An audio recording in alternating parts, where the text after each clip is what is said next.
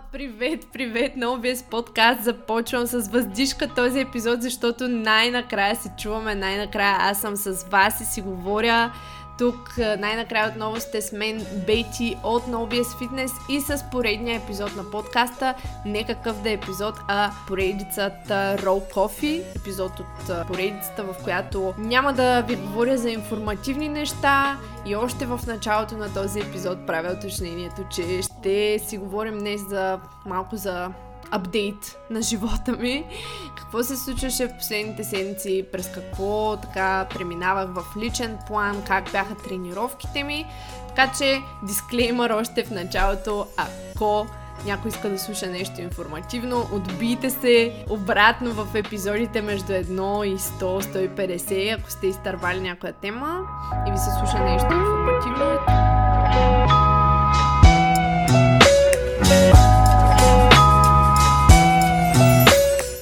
Тук в този епизод аз пак ще се опитам да споделя, всъщност, да споделя един малък апдейт, който се надявам да е все пак от полза на някого, може би. Затова и всъщност седнах да запиша този епизод. Но няма да си говорим за конкретна информативна тема. Та, в този подкаст ще ви разкажа малко апдейти за това какво се случва с мен напоследък, цялостно за здравето ми, тренировките ми, и разбира се, още от началото искам да кажа, че дори да ви се стори този епизод като някакъв вид оплакване, не е това със сигурност целта ми. Целта ми ще бъде м- да ви покажа, че не сте сами, да ви покажа, че всички хора си имаме някакви трудности в личен план и ние трябва да се опитваме да се справяме с тях и трябва да търсим помощ. Трябва да си ги признаваме, да не ги таим дълбоко в себе си. Всъщност за това и ще ми е малко по-трудно да запиша този подкаст, защото първият ми страх беше, че сега слушателите ще си помислят, че аз се оплаквам или че си мислят, че моят живот е много по-труден от, хора, от живота на останалите, което изобщо не е така. Смисъл това изобщо по никакъв начин не съм си го и помисляла дори. По-скоро искам да споделя с вас, защото вие сте моята аудитория и малко или много аз се чувствам не длъжна, дори длъжна не е думата, защото аз няма да тръгна да ви се извинявам, че не е имало подкасти но до някаква степен аз имам желанието, така ще го кажа, да ви кажа защо всъщност в предните седмици нямаше нов епизод. Така че, отново дисклеймър, този епизод няма за цел да се оплаквам, няма за цел да си представям, нали, ситуациите като нещо, като да си представям за многострадална геновела. В никакъв случай не търся е, съжаление или да ви се жалвам, а просто искам да споделя неща, които, през които нали, минавах и, и да споделя, че знам, че не съм сама и че има много хора, които минават през най-различни физически и психически трудности и вие трябва да знаете, че не сте сами и вие трябва да знаете, че има кой да ви подкрепи. А, ние трябва да търсим помощ, когато имаме нужда от нея. Под помощ нямам нужда м- по-специфично психолог или терапевт или задължително лекар или някой професионалист в дадена сфера. Дори това просто да намерим човек с когото да обсъдим нещата, да си ги кажем на половинката си, на майка си или така нататък, просто да потърсим връзка, connection, защото колкото и да ни се иска да можем всичко да правим сами и винаги да се чувстваме добре сами, това не винаги е така. Та, това е целта на подкаста, да ви кажа, че вие не сте сами и да ви кажа, че добре да говорим за неща като бърнаут, за неща като физическо и психическо здраве повече, да не се правим в социалните мрежи, че винаги всичко ни е наред и че не се чувстваме м- в някакви моменти по-кофти от в други. Абсолютно нормално е нормално и нещо, което ще ви споделя. Всеки има такива моменти. И случая по-специфично темата за бърнаута също ще засегна в епизода. Та, преди да отидем обаче в тази насока, искам всъщност да, да започна с това, че официално вече мога да ви се похваля. PN Level 2 Coach, най-накрая, който има нужда от подкрепа с изграждането на навици и хранителна стратегия за себе си и малки промени, прилагането на малки промени в ежедневието си, може да ми пише или да се свържи с нас на сайта www.no-bullshit-fitness.com Този курс, второто ниво, ме научи на супер много неща в продължение на една година. И най-вече на това, че това, което знаеш, има буквално 20-30% значение. И сега ще си кажете как така. Един специалист в нещо трябва да знае много. Да, абсолютно съм съгласна. Но всъщност, колкото повече знаем, ние разбираме, че нищо не знаем. И че не просто знанието води до промяна, особено в а, поведението на хората, а много други неща. It's the art of coaching, както му казват. Може да знаеш много, може да знаеш цялата теория, всичко, което е оптимално и което един човек трябва, но истината е, че 90% от хората го знаят също, но не го правят. И точно там всъщност се крие цялата работа, цялата проблематика. Може един човек да е в преддиабетно състояние, да знае какво трябва да прави, да знае, че, спор... че трябва да спортува, да извършва силови и а, натоварвания с съпротивление, да знае, че не трябва да прекалява с въглехидратите, че е добре да избягва захарта, да не пие нали, сокове и така нататък и така нататък, неща, които всички ги знаем общо взето. Но ако знанието беше решението на проблема, по света нямаше да има диабетици, нямаше да има инфаркти, нямаше да има и това, и това, и това, и това. Та не е важно колко много знаем или знаете, или колко много аз знам, или колко малко знам, а какво правим по въпроса в крайна сметка. И както обичам да казвам, в промяната има съпротива, защото има дискомфорт. Бях качила едно видео за това, че с името, с заглавието къщата ти гори, а ти косиш тревата. Ако не сте го гледали, отидете в YouTube канала ми Бетина Димитрова на латиница, абонирайте се и намерете видеото. Тъмнела е буквално с една къща, която гори и го изгледайте, ако не сте го направили. Защото там говоря точно за това нещо. В промяната има съпротива, защото има дискомфорт. И докато не сме готови да започнем да изпитваме поне малко дискомфорт, който може да се изразява дори в нещо малко, като това да, примерно от гледна точка на хранене, като това да отидеш и да се напазаруваш, когато изобщо не ти се става от дивана, тя няма как да се случи тази промяна, без дори малко доза дискомфорт. Затова и повечето хора трябва да започнат с малки стъпки. За повечето. Някои хора, да, могат да започнат с да избутат от пътя си основната скала, която им пречи, но по-малко са тези хора.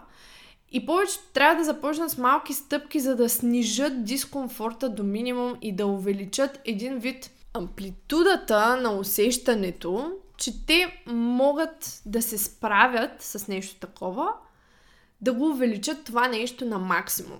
Затова винаги е по-лесно да започнем с нещо малко. След като това нещо вече ние го прилагаме редовно и започваме да завишаваме самочувствието си, че сме постоянни с него, въпреки че то може да не ни дава някакво голямо рои, някаква голяма някакъв голям return on investment, ние ако продължаваме да го правим, това ще ни завиши самочувствието, че се справяме поне с едно нещо и малко по малко ще почне да чувърка готовността ни за по-голяма промяна. Започваме да ставаме малко по-готови да се заемем с друго или малко по-голямо нещо като задача. Та, цялата тази идеология, нали, всичко точно а, тя до голяма степен, нали, точно това е и идеологията на Precision Nutrition, особено във второто ниво. Та курсът приключи след година мъки, в които аз не толкова трябваше да зубря нова теория, колкото всъщност да ги практикувам тези неща. Шегувам се, добре, беше трудно, не са били някакви кой знае какви мъки, защото беше изключително приятен процес, много труден, много ме поставяше извън зоната ми на комфорт, но изключително приятен процес, защото аз обичам, когато го усещам инстинктивно, всъщност да влизам в тази зона на дискомфорт, за да израсна. Точно там ние израстваме. Ам, но, уважаеми слушатели, не това беше всъщност причината да ме няма един месец в подкаст платформата ни. И тъй като аз не съм длъжна а, да говоря само за теми, които вие искате да слушате, тъй като това си е моя подкаст и щом сте си го пуснали, вие до някаква степен може би се кефите на този подкаст. Аз имам абсолютното право, предоставяйки ви безплатно съдържание, да споделя защо всъщност ме нямаше. Пак казвам, отново, наистина не търся платформа, в която да се оплаквам. Знаете, че съм точно обратното като характер. Не обичам да се оплаквам. Но според мен може да има хора, които чувайки това нещо ще се замислят и те за някакви неща. Та... Причината е, че отново аз стигнах до бърнаут. това е цялата истина. Не знам дали сте усещали какво всъщност е бърнаута, тази модерна дума. Може би ще поканя някой да си поговорим, някой професионалист по темата, чисто като понятие, може би психотерапевт или нещо такова. А, дай Боже да намеря възможността, защото смятам, че тази тема трябва да се засяга все повече и повече сред младеща и че трябва ние да говорим и да слушаме за това повече. Но тук искам да кажа, че това е изключително мое само преживяване и мнение. Отново дисклеймър и вие може да не сте съгласни, ако не ви се слуша за това, просто затворете, дайте хикса на този епизод, слушайте някакви други епизоди или изобщо не слушайте подкаста. Та, отново аз стигнах до бърнаут и целта е всъщност засягайки тази тема, малко повече да, си, да се отворим, да споделяме за това, да споделяме за това, когато сме стресирани, да търсим помощ, да знаем, че не сме сами. Това е истината. И за това аз няма да се извинявам, че не е имало нов подкаст, защото извинение за вас не е нужно. Мисля, че колкото и да е даващ формата на онлайн комуникацията, или разпространяването на съдържание към по-голяма аудитория, всъщност много пъти за самия човек, който го прави, особено когато зад него няма екип, няма хора, които да му помагат и всичко се върши самостоятелно, отнема изключително много време. Много време отнема и ако вие някога сте се занимавали или сте се опитвали да се занимавате с цялостно каквато и да е продукция на съдържание, вие най-вероятно знаете това. Някои хора толкова много време се отнемат дори само за един Instagram пост, а какво остава да говорим за, примерно, наистина видеа или дълги аудиоформати и така нататък и така нататък. Това не съм само аз, тук не говоря само за себе си, тук говоря цялостно за м- сферата на инфлуенсинга, защото тя така хората все още гледат супер много с насмешка. М- някой като каже аз съм инфлуенсър, ти какво правиш? Ако ти наистина в някаква платформа се опитваш по един или друг начин да влияеш на хората, това всъщност отнема изключително голяма част от а, твоя личен живот. М- то влияе и позитивно, и негативно на твоя личен живот. Пак казвам, това не е оплакване, защото човек, който е инфлуенсър под една или друга форма, тук не говоря само за това да а, качва постове и да пуска реклами в Instagram или Facebook. Не говоря за това нещо или да, е, да има, примерно, спонсори и спонсорства. За мен инфуенсъри са всички хора, които предоставят дори безплатно съдържание, защото тези хора са се наели да предоставят някаква форма на валю, то може да не е информативно валю, то може да е м- просто ентертеймент, може да е просто забавление, нещо интересно да се говори, не задължително да е някакво, някакъв, някакво супер информативно съдържание, няма значение. Този човек е решил под една или друга форма буквално да се раздава за хората. Отварям скоба, Не говоря тук в трето лице за себе си, а по принцип за тази сфера. И на мен не ми е приятно да виждам как хората, въпреки че го консумират това съдържание много пъти, много пъти те се обръщат с насмешка към създателите на съдържание, за каквото и да е съдържание, а, говорейки тук. Отнема изключително много време. Много повече време всъщност, отколкото и на мен ми се иска. Дори просто самата козметична обработка на нещата отнема доста време. От времето, което по принцип човек отделя в пазаруване, в готвене, в комуникация с други хора, в това да вложи в себе си, в семейството си, в социалната си среда. Знаете за какво говоря. И не, не се оплаквам, напротив, споделям с вас искрено, за да е по-открито, по-прозрачно всъщност ежедневието на хора, които създават а, съдържание. И че когато има по-дълги периоди без ново съдържание, работата е в повече или просто хората, които създават това съдържание, нямат възможност да отделят ресурсите необходими за такова или енергията. Защото когато човек влага, влага, влага в нещо, което не е точно свързано с неговото лично развитие, смисъл, то не пряко влияе на твоето лично развитие, но не е точно, нали, все едно да четеш книга и да се образоваш. Ти си отнемаш от това да си запълваш своята чашка, за да запълваш чашката на другите. И когато ти вече нямаш кафенце в твоята чашка, дълго време, дълго, дълго време започва да ти се спи.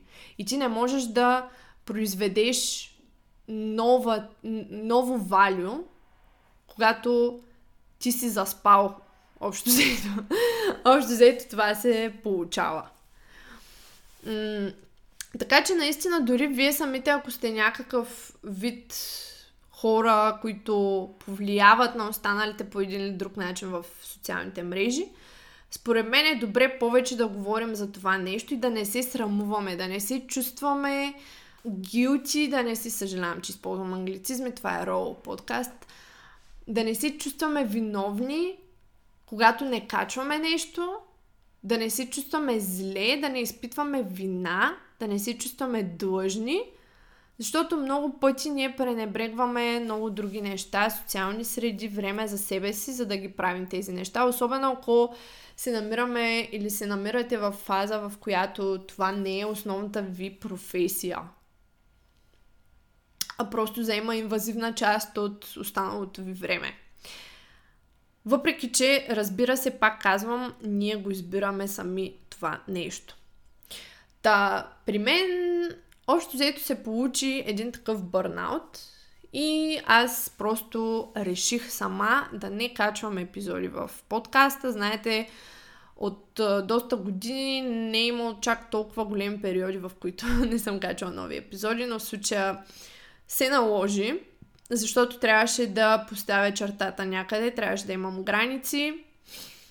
Ам, винаги работата е най-важна, за мен клиентите са винаги, разбира се, преди това да разпространявам съдържание. Ам, така че, да, това общо взето се случваше. Но, имаше периоди, в които, без да ме срам, ще кажа, буквално нямах време да си изчистя кухнята. От понеделник до петък се натрупваха чини и петък вечер ми е всичко. Схващате. Със сигурност, сигурна съм, че и на вас ви се е случвало. Не е срамно, със сигурност. А, всички сме имали такива дни. Ам, Та, да, започваш да се чудиш факт кога ще имам време да си пусна пералнята. така че, дори в, в, тези занимания контента не трябва да става толкова голяма част от ежедневието, че да е за сметка на толкова много дори нормални лични дейности и дори най-обикновени за нормалния човек неща от това да си изчистиш дома, да си напазаруваш и така нататък, защото м- това се превръща малко или много в някаква форма, според мен също на То не е работохолизъм, но инфлуенсиризъм. така мога да го кажа. Ам, да, дори даже, между другото, още един фан факт. Дори на последните изследвания, на които бях кръвни, за които ще те разкажа след малко, човекът, който ми взимаше кръв, ми каза, защо нямаш лак на ногтите? Вероятно, нали, за да ме разсее, не че толкова му е интересно или че се е възмутил нещо. И аз се засмях му отговорих, че просто не съм имала време да се лакирам, да не говорим пък да ходя на маникюр. И той такъв ми отвърна супер успокоително, че едва ли щом съм там, това сега е най-големият ми проблем. А, посмяхме се малко. И наистина а, наистина последните месеци оцених времето, което съм имала по-миналите години, е така да си отида на фризьор, да си отида на маникюр. А, просто има такива периоди, те са нормални, но ние трябва да говорим с тях, пак ви казвам, и а, да споделяме, да намерим, ако имаме нужда да потърсим помощ. Говорейки за бърнаут, ще допълня, че нещата бяха станали ам, така наистина доста зле, че дори спрях да медитирам. Изпадаш нали, в нещо такова като дупка, където имаш много малко допамин, нямаш то. Оставете мотивацията. За мен мотивацията не е фактор и много пъти не е бил фактор. Изпадаш в нещо като дупка, от която дори да искаш, не можеш някакси все едно да излезеш. Няма да говоря тук и да споменавам такива термини като депресия или тревожност и такива неща, защото това са... Аз не съм професионалист в тази област, не искам да използвам термини, които всъщност не знам дали означават това, но всички знаете за какво говоря. Изпадаш в дупка и просто не можеш да излезеш от нея трудно ти е, колкото и да искаш. Та дори бях спряла да медитирам. Което със сигурност не, не помогна за, ситу... за ситуацията. И между другото, това е една от причините, а, поради която в следващият епизод, който съм планирала, който ще записвам в събота на 16, на 16 май се пада, 16 април, с Алекс Калинов. Той е ко-фаундъра, съоснователя на Stray Sheep, техният проект, който разпространява жестовия език из България. Не случайно с него ще запиша епизод, защото Алекс беше организирал миналата година няколко групови медитации, а пък и тази година мисля, че беше организирал. И ще си поговорим точно за това с него, защото той има опит в тези неща, точно защо е толкова важно да си отделяме време за уединение, за дишане, за уравновесяване, за лично пречистване но за това ще поговорим повече в следващия епизод. Лошото на бърнаута е, че дори да се случи нали, на прегряването, айде стига съм използвала, стига си използвала англицизми, бейти, че дори да се случи в рамките на няколко дни, просто усещате вече в един момент как чашата просто прелива и идва големият краш, големият взрив. Идва просто големият краш, който се е насъбирал, насъбирал, насъбирал с супер много месеци. И той може толкова много да ви повлияе на организма, че не само психически да се чувствате все едно не сте на себе си, но и изключително много да наруши нервно-мускулния баланс, не само психическия в тялото. Дори функцията на органите. Много пъти съм ви говорила за централната нервна система и автономната и част, парасимпатикум срещу симпатикум. Говорила съм много пъти, че всичко в тялото е свързано, душа, физиология и така нататък. И наистина, който е казал, че стресът ни убива, е абсолютно напълно, напълно прав. Всъщност, откъде да започна, може би няма да влизам в големи подробности, но при мен нещата много се засилиха заедно с ковидите, които изкарах няколко пъти. И просто в продължение на няколко близки години, месеци, се насъбраха изключително много антибиотици, много лекарства. Имах един, една ниска, тем, в смисъл една такава средно висока температура 37 и две още преди първия COVID годините, може би 2020 да, 2019 да е започнало всичко някъде, която поддържах в продължение на месеци. Тази температура доста пъти се връщаше. Започвах да си мисля, че имам Епштайн бар, вируса, мононуклеоза, какво ли не, какво ли не.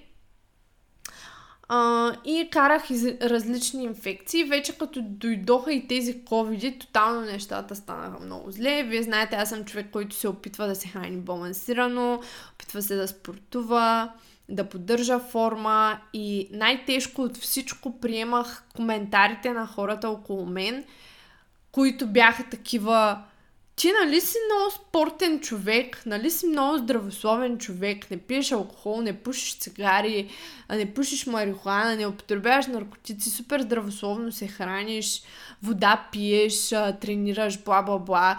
Защо все си болна? Защо все си болна?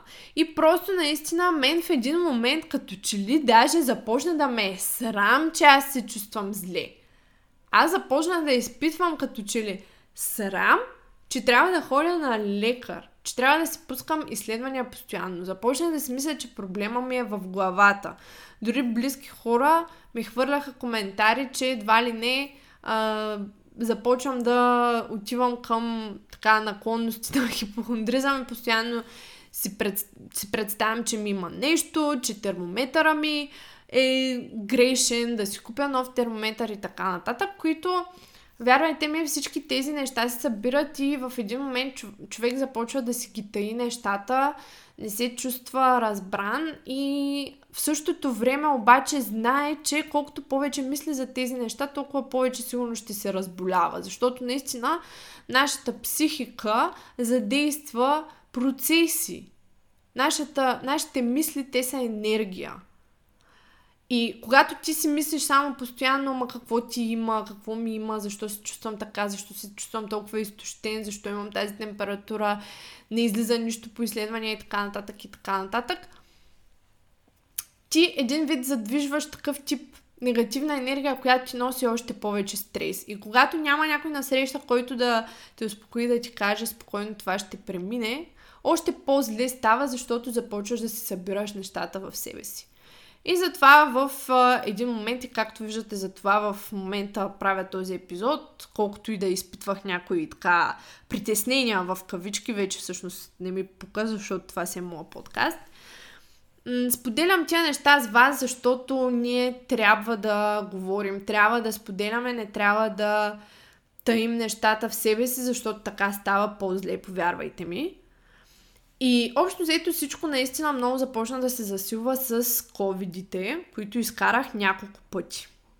Насъбраха се много антибиотици, много лекарства за кратки периоди, които просто тотално ми разбалансираха и чревната флора. Знаете, споделяла съм ви, че моята храносмилателна система от години е така доста засегната. Смисъл, не, не работи, нали, смазано, не, не е смазан, смазана по мед и масло.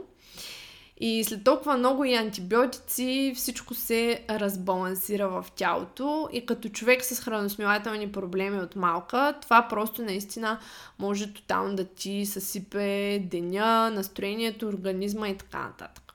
И всъщност всеки път, в който имаше проблем, за който трябваха уж, уж казвам антибиотици, нещата продължаваха и след тях.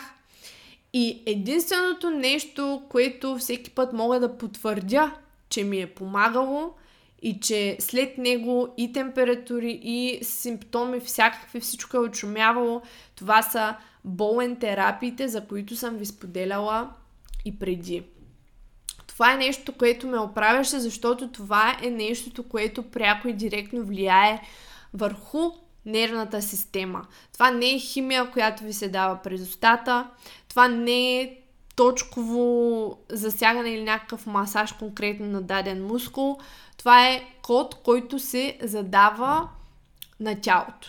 За да преди нали, да продължа с това, всъщност може би най-вероятно повечето от вас не знаят какво представлява болен терапията.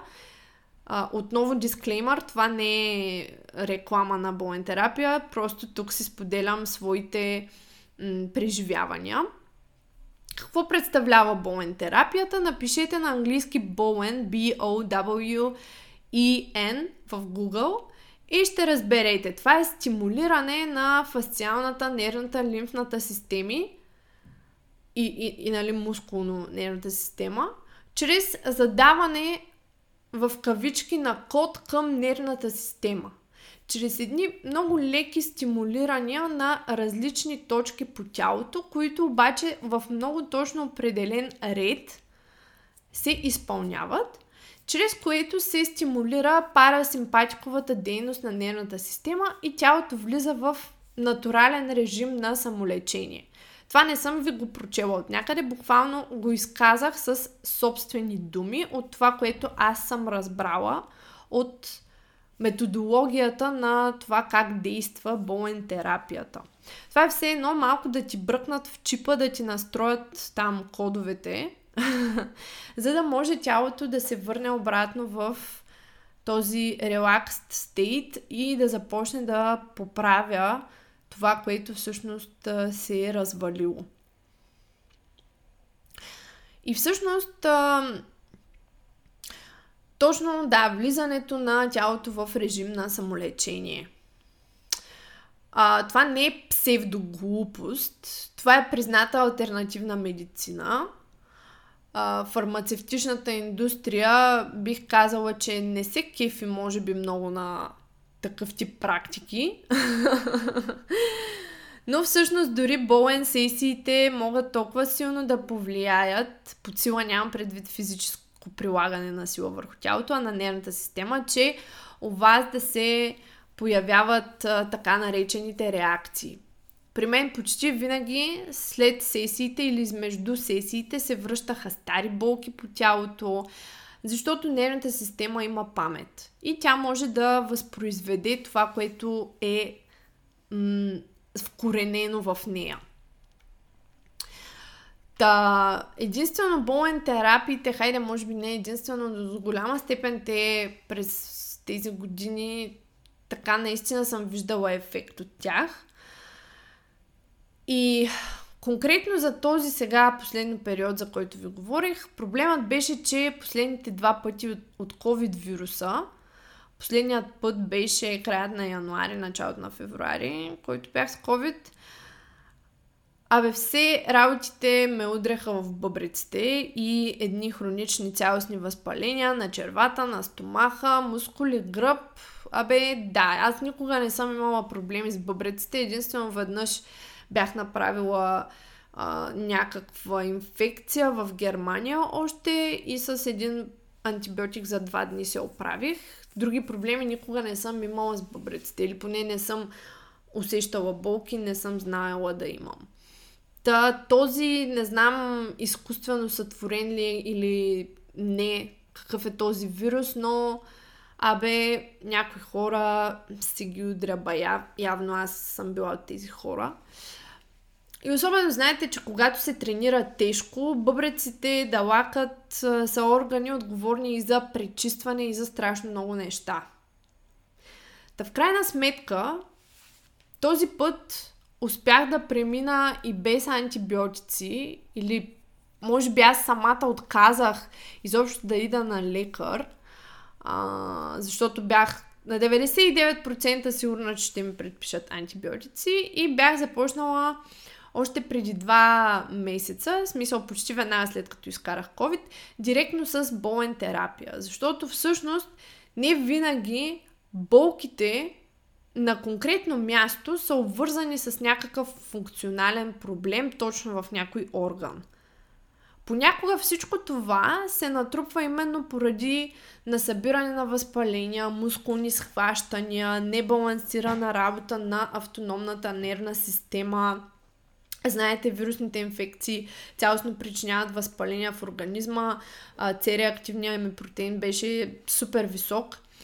Тоест, постоянно седене в един такъв fight-or-flight state на тялото или симпатиков режим на, на автономната нервна система.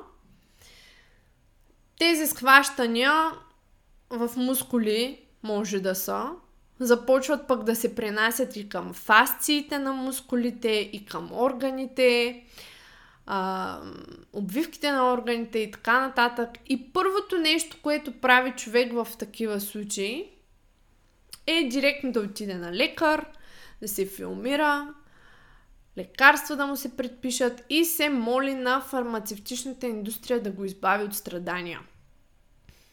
Не ме разбирайте погрешно, аз не съм контра лекари, не съм контра медицина, контра наука и контра лекарства.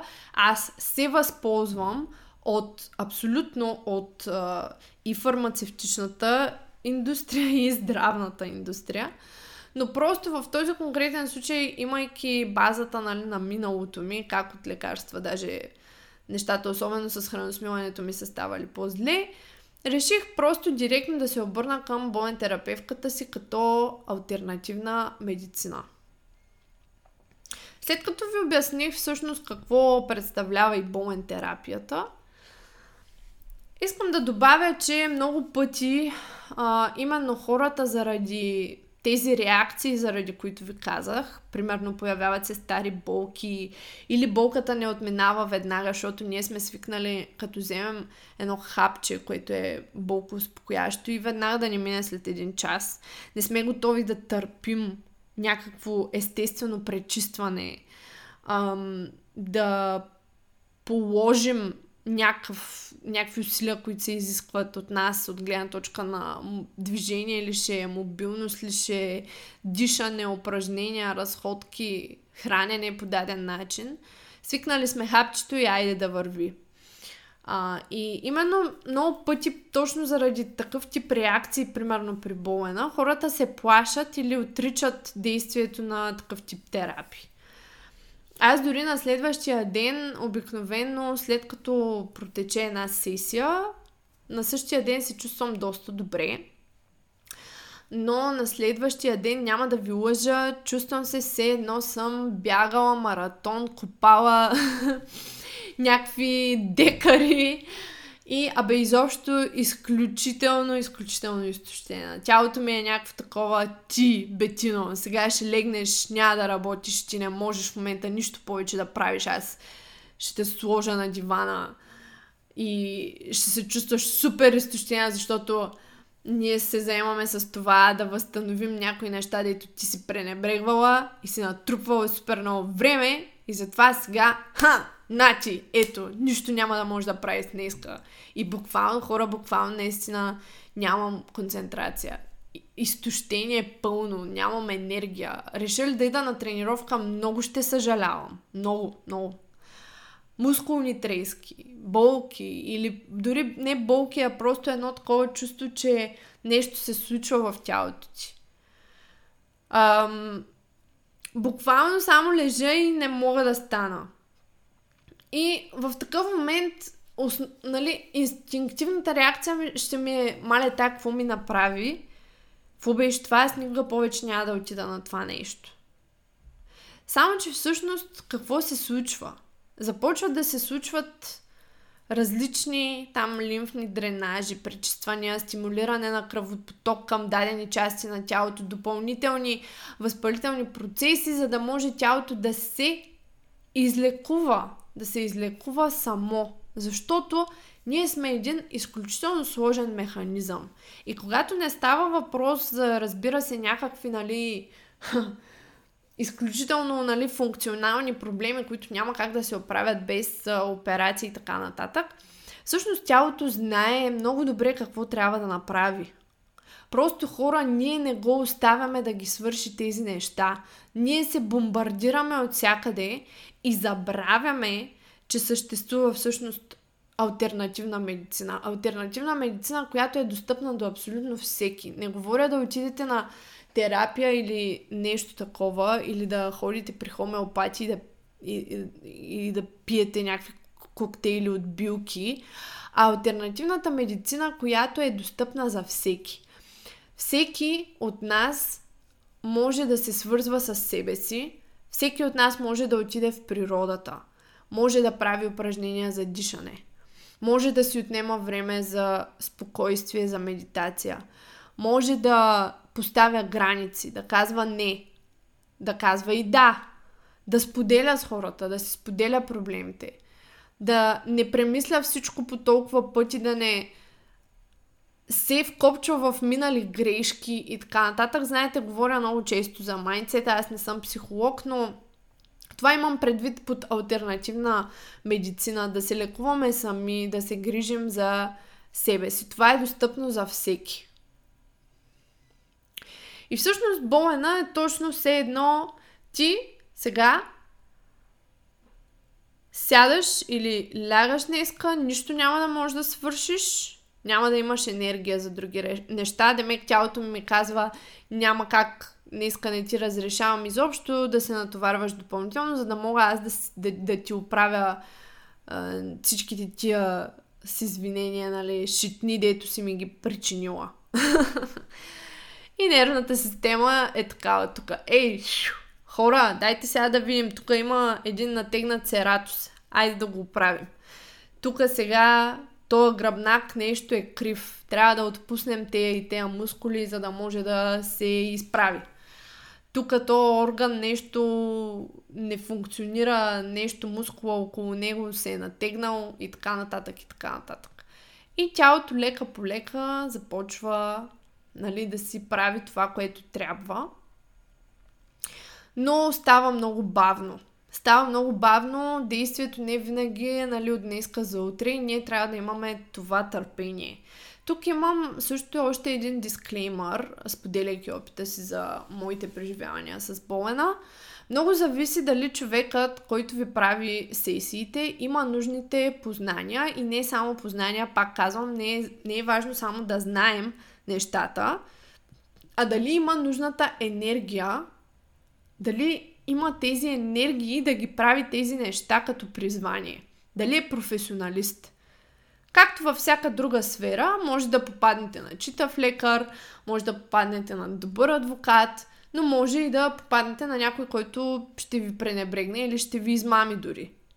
Така че не ми се слуша, това са глупости, ходил съм, не ми помогна, бла, бла, бла, бла, бла. Аз ви споделям моят опит, защото съм била при човек, с който съм се свързала и просто съм попаднала. Ако на някого не действа, просто всеки е различен или не сте попаднали на човека за вас, или не сте били постоянни, или не сте дори вярвали, че ще ви помогне и не сте си навързали нещата. Защото колкото и глупаво да звучи, ние приемайки а, един вид, приемайки решението да ходим дали ще е на кинезитерапия, физиотерапия, някакъв, някаква, нали, масажи, друг, друг метод за релакс, спа. Ми то е същото. Аз ако отида на спа, да спа, не, не да спя, а да релаксирам. Обаче през цялото време не вярвам, че ще ми помогне или си мисля за работа, примерно. Или за как шефа ми ми е дал супер много работа, как съм се скарал с приятелката си, бла бла бла бла бла. Ами то, това спа по никакъв начин няма да ми помогне. Нали? Същото е. Та ходих аз на 4 сесии и този път. След първата имах реакции, като болки, мускул, мускулни трески, емоционални изблици дори. След втората отново. Обаче аз съм така, и над съм си и си казвам, fuck it, няма се отказвам, знам, вярвам, че ще ми помогне. След третата беше доста по-добре всичко. И след две седмици отидах и на четвърта сесия, уж така да затвърдя нещата, да може уж, нали, се казвам, от тялото ми сега вече, нали, влязъл, влязъл е кода в него, правиха ми две терапии специално насочени за бъбреците и така и така. И както ви казах, обаче, вие не знаете, но действията на тези терапии са много бавни и изискват време да се насложат. Ама наистина да се насложат. И през това време не трябва да се тренира супер тежко. Не трябва, трябва човек да се опита максимално да се снижи external stressors, както се казва. Абе, общо взето, наистина трябва да не се минават граници. Обаче аз точно в този период получих този бърнаут. Обикновено ходя три пъти и се оправям. Този път отидах четири. Но две седмици след тези четири сесии дойде този психически бърнаут. Имаше доста стрес цялостно в ежедневието ми и курса и той свършваше и там имаше да предавам някакви неща. Работа, спрях даже тежките тренировки, вече почти месеци нещо между другото, както споделих и в Инстаграм. И просто се случи този краш. Върнаха се доста силни болки около бъбриците в гърба, там ребрата, където имам а, гръбначно изкривяване, дисбаланси в тялото ми, неща обвързани с хормоните, периоди от цикъла, смисъл болки, казвам ви, от които не се, смисъл трудно заспиваш. А, и в крайна сметка накрая пак отидох на лекар, просто за да разбера наистина дали има някакъв проблем. Ми, Казвам ви хора, не се разбра нищо. Нищо нямаше. С бъбриците конкретно нямаше функционален проблем. Уж. Най-много ми казаха, се виждали някакви леки прашинки нали, в пикочния мехур, но знаете, че ехографите също не са най-точната система. И след като минах и този пореден лекар, между другото лекарката беше много добра, пак казвам, аз не съм контра медицина, тя е професорка, изключително коректно отношение, разпитваме половин час за всичките ми проблеми, буквално ме разпита от до за всичко. Нали, след като мина и това, реших да се успокоя и не съм приемала всъщност никакви лекарства. В момента пия единствено такава червена боровинка, но по изследванията няма видимо, няма проблем вече. Дори C-реактивния ми протеин е спаднал, няма проблем с урея, пикочна киселина, креатинин, частици в урината не се забелязват, бактерии няма и или друг нещо като, като, като конкретен проблем. И без да приемам лекарства, реално нещата последната седмица вече започнаха да отминават да чукам на дърво, доста по-добре съм.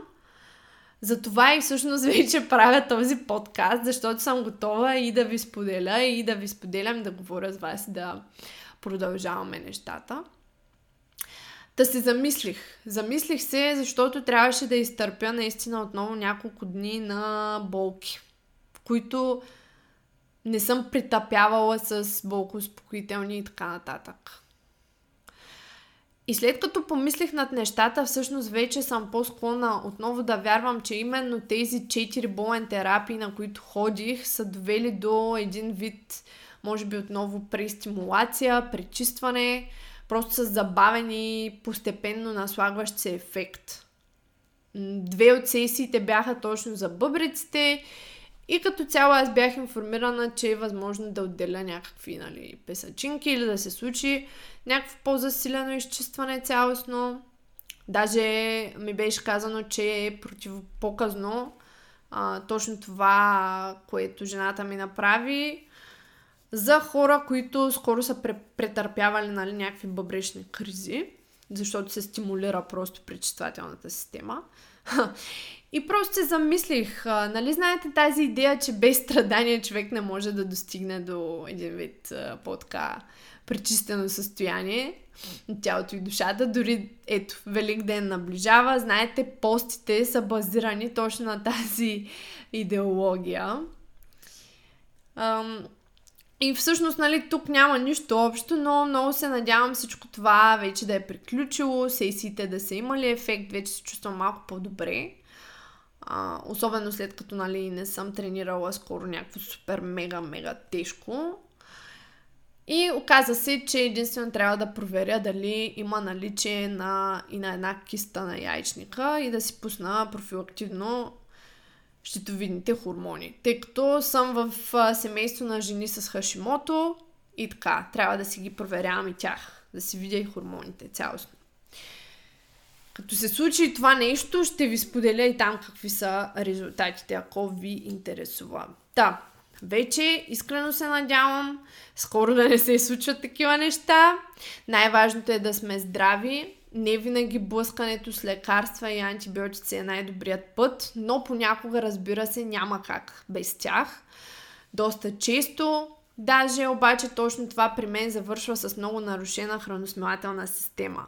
Не случайно, аз съм човек хора, който се интересува много от хранене и се бях решила за всички тези курсове, защото просто от много време аз съм имала някакви проблеми с храност цялостно с дали стомах, черва и така нататък. И в семейството ми жените имат история с такива проблеми. М- когато човек има пешън за нещо, за жалост или не, доста често този пешън е обвързан с личен проблем, защото започваш да търсиш решение, започваш да търсиш отговор на въпроси и така нататък и така нататък. Аз не съм лекар, не съм и нутриционист, съм учила това в а, университет, но аз а, се опитвам да съм от помощ на всички вас, основно също с такъв тип информации, с подкаста. Пак казвам, това е и целта на този епизод. Не е целта да ви се оплаквам, а да ви споделя мои преживявания. Не знам дали на някой това по някакъв начин ще помогне, но поне аз знам, че съм била отворена към вас, нещо, което на мен е супер трудно, защото наистина винаги се опитвам да изглеждам като човекът, който е супер а, твърд, който не се оплаква, няма нужда от помощ, всичко сам си прави. Нали знаете, този тип хора. Но понякога, особено когато става въпрос за това, че по принцип аз споделям доста неща от живота в този подкаст с вас, исках все пак да съм отворена и да говоря и за това тук, каквото и да коства. Ам, какво, между другото, какво взимам в момента като добавки? В момента пия от време на време пробиотик, така по-засилен. Ам, моите си добавки, които винаги пия на Aquasource, за които съм споделяла зелена енергия, там разни коластри, Um, един микс пия, между другото, в момента с колаген и глюкоза мен за ставите и хрущялите. Не, че имам болки в ставите, просто той цялостно съдържа много такива хубави антивъзпалителни съставки. От време на време витамини пия. Гледам да не прекалявам с витамините, защото и там нещата, знаете, че са малко двупосочни. Спряла съм, между другото, креатина за някакъв период, просто за да не ми се налага да пия още повече вода, особено покрай тия неща с бъбриците, малко да отминат. И наистина стискам палци вече а, да не се налагат скоро никакви посещения при лекари, най-много профилактики. Профилактиката е важна, колкото и альтернативна медицина да има, важно е човек да обръща внимание и профилактично, разбира се, на много неща. Та ценете си здравето хора, защото то наистина е най-важно. То е много важно. Окей. Okay. Мале 55 минути говоря. Надявам се наистина това цялото нещо да не е звучало като оплакване. В никакъв случай със сигурност не е било това целта ми по никакъв начин не целя съжаление, да ви се оправдавам, че защо е нямало епизод. По-скоро наистина исках да споделя опит, защото бях започнала да отивам в крайност. Наистина започнах да си вярвам даже, че съм хипохондрик и съм убедена, че има такива хора като мен, които са били в ситуации, където дори най-малкото нещо започваме да си мислим най-лошото и просто си носим и се нанасяме още повече стрес и щети. Този допълнителен стрес, отгоре на всичко останало, носи още повече активация на симпатиковата активност на автономната нервна система. Физически и ментални сковавания по гърба, по врата, долу кръста ви боли, някакви мускули се натягат, плитко дишане, започваме да влизаме в някакви тревожни състояния и паника. Абе все едно не сме на себе си и тогава, приятели, тогава вие трябва да потърсите помощ под някаква форма. Дали терапевт, дали приятел, гадже, майка, близък, альтернативна медицина, водени медитации, това да отидете да ходите по-често на йога, а, някаква друга практика, дали вие самите по някакъв начин просто да си водите дневник, а, да си правите някакви самомасажи, някакви неща за вас си, просто наистина не се оставяйте в такъв тип състояние, защото знам какво е. Знам какво е и не е добре, не е яко. Не сте сами, всички преминаваме през такива моменти и трябва да говорим повече и за бърнаут, и за mental health, и за physical health и да се грижим един за друг. Животът е прекалено кратък, за да сме в такива състояния. Не сте сами, потърсете опция да споделите проблема си или да намерите решение или помощ. Ето аз пак ви казвам, много ми, бе, много ми е трудно да споделям лични проблеми, защото за мен това е все едно ви се оплаквам, а не целя това. Но реших да го направя, защото все пак може да е от полза на някой. Нямам идея дали ще е или ще предизвика само някакви негативни емоции. Надявам се не. Но все пак този епизод също може да е полезен на някого. От друга страна, обаче, не приемайте всяка болка за най-най-лошото. Както си говорихме с м- физиотерапевтът Павел Начев, който бях поканила, не всяка болка е все едно нещо супер страшно се случва на момента. Дали на основа, ето виждате и при мен, дали на основа възпаления, стрес, някакви останали инфекции, вирусни и така нататък. Дали на психонервно мускулна почва, нали, прояви такива. Аз съм изпитвала тези неща. Не знам. Пак не може и лекар да ми каже точно, но аз знам, че всичко в тялото е свързано. Не прибързвайте да мислите за най-лошото. В миналото аз правих тази грешка, но вие самите повярвате ли, че е най-лошото, то наистина ще започне да става такова. Никога не казвайте аз имам еди си какво или аз съм болен от еди си какво, без да знаете наистина. В предния рол епизод ви говорих точно за енергиите и че думите също са енергии. И дори да не ви е добре, дори да имате болки, казвайте, аз ще се излекувам, тялото ми е мой дар, то се грижи за мен и аз за него. И наистина отново казвам, надявам се не съм предизвикала негативни емоции у вас. С епизода до тук просто исках да споделя и да ви накарам да се грижите за себе си и да поставяте здравето си на първо място. Всичко останало, външен вид, тренировки, то остава на страни. Чужди мнения, всичко, всичко друго остава на страни, ако физически и психически не се чувствате добре. Надявам се да не влизате в, а, нали, да не го разбирате от собствен опит. Та, да оставим сега това малко на страна и малко да ви разкажа и за тренировките. Тренировките веднага осъзнах в този период, че няма как да тренирам тежко с тези случки. И просто направих този труден избор а, отмених натоварването директното върху гръбнака, спрях клек, тяга, военна пресъслост, любимите ми упражнения, беше доста тъжно. Но, нали, в а, името на това да отнема малко допълнителен стрес от тялото си. Правих основно RDL с дъмбел, БГ клек, обратни напади с дъмбел, набирания, лицеви опори, хип тръст, хип тръст и глутбридж, разновидности. Почна да хълцам. Да спи на глътка, че говоря един час. Ланкам пак. Упражнения за рамо също така. И общо взето това. И преди една тренировка за пръв път хора, ея, yeah, за пръв път вкарах хайбар клек. Не бях клякала един месец и не знам между другото дали знаете, но аз последните 4 години клякам лоу бар. Тоест тази разновидност на клека, където лостът се намира на задното рамо, не горе на трапеца. Хай бар не съм клякала от 4-5 години.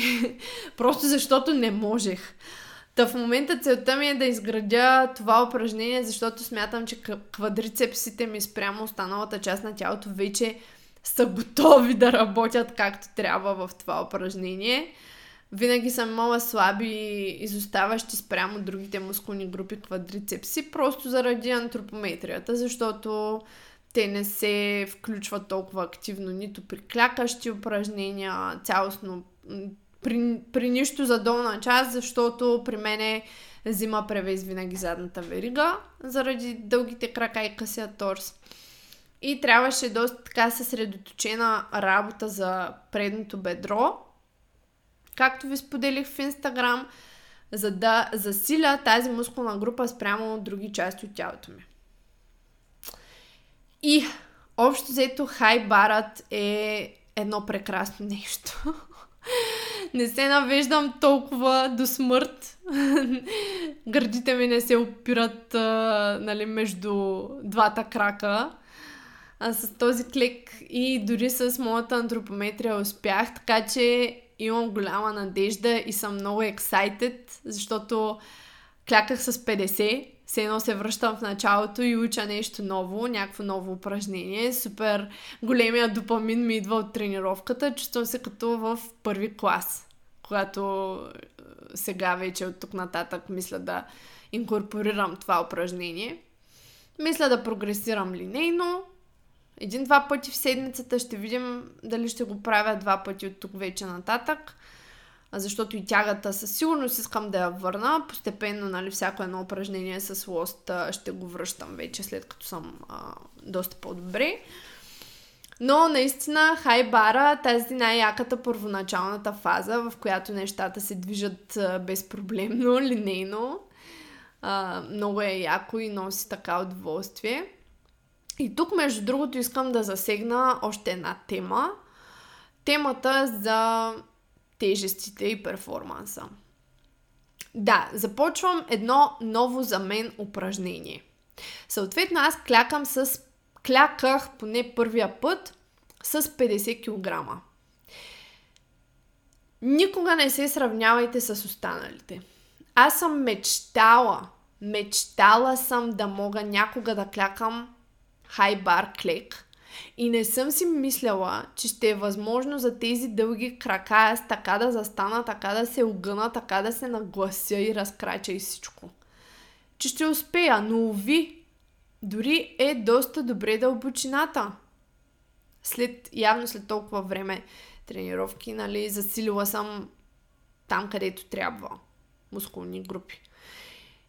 Вие трябва да гледате и, и мобилността, между другото, и мобилността. Със сигурност дорсифлексията, това коляното ми да е стабилно, да отива напред без проблем. Защото на този хайбар, дори с, с штангети, просто коляното ми е много по-напред от а, глезена.